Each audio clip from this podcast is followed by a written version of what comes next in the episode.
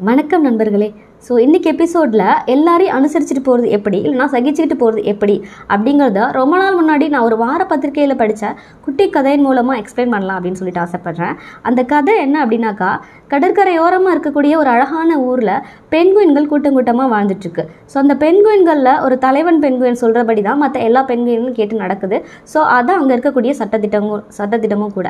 So இப்படி இருந்துட்டு இருக்கக்குள்ள வெவ்வேறு இடங்கள்லேருந்து வேறு சில பறவைகள் கூட்டம் கூட்டமாக அந்த இடத்துக்கு வந்து சேருது. ஸோ முதல்ல இந்த புதுசாக வந்த பறவைகளை இந்த பெண்குயின்கள் கூட்டம் ரொம்ப அன்பாக ஆசையாகவே வரவேற்குதுங்க. ஸோ நீங்கள் எல்லாருமே இங்கே இருந்துக்கலாம். பட் ஆனால் இங்கே இருக்கக்கூடிய ஒரு ஸ்ட்ரிக்டான ரூல் என்னென்னா தலைவன் பெண்குயின் என்ன சொல்லுதோ அது கேட்டு தான் நீங்கள் அதுபடி தான் எல்லாருமே நடந்தாகணும். அப்படிங்கிறத தெரியப்படுத்திட்டு அந்த இடங்களில் நீங்கள் புழங்கிக்கலாம் அப்படிங்கிற அனுமதியும் எல்லா அந்த பெண்குயின்கள் வழங்குது மற்ற பறவைகளுக்கு.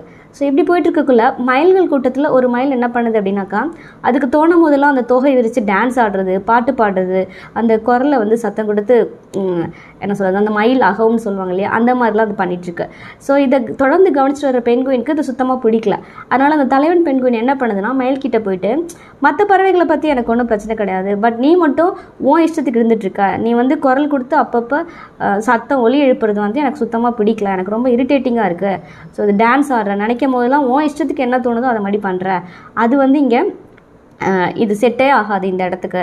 நாங்கள் என்ன சொல்கிறோமோ எங்கள் ரூல்ஸ் என்னவோ அதை தான் நீ ஃபாலோ பண்ணி ஆகணும் அப்படிங்கிற மாதிரி இந்த பெண்குயின் சொல்லுது. அதை கேட்டுட்டு மயில் வந்து அதிர்ச்சி அதிர்ச்சி ஆகுது. அட் தி சேம் டைம் என்னாலலாம் ஓ ரூல்ஸ்க்கு ஏற்றபடி அப்படியே டோட்டலாக என்னால் ஒபே பண்ண முடியாது. எனக்கு என்ன தோணுதோ எனக்கு என்ன பிடிச்சிருக்கோ அதுபடி தான் என்னால் நடந்துக்க முடியும். ஸோ பெண்குயின் சட்டத்திட்டமான உன்னோட சட்டத்திட்டம் வந்து மயில் அப்படிங்கிற என்- எனக்கு வந்து சுத்தமாக ஏற்றுக்கொள்ள முடியாத ஒரு விஷயம். ஸோ அதனால் நான் அதை ஏற்றுக்க மாட்டேன் அப்படிங்கிறதையும் தெரியப்படுத்திட்டேன் மற்ற பறவைகள்கிட்ட போய் இதை சொல்லுது. இந்த மாதிரி இந்த ரூல்ஸ் படி தான் நம்ம எல்லாருமே நடந்துக்கணும் அப்படின்னாக்கா நமக்கு இந்த இடம் வந்து முழுக்க முழுக்க ஏற்றுக்கொள்ள முடியாத இடம். ஸோ அப்போனா நம்ம எல்லைக்கு நம்ம போயிடலாம்.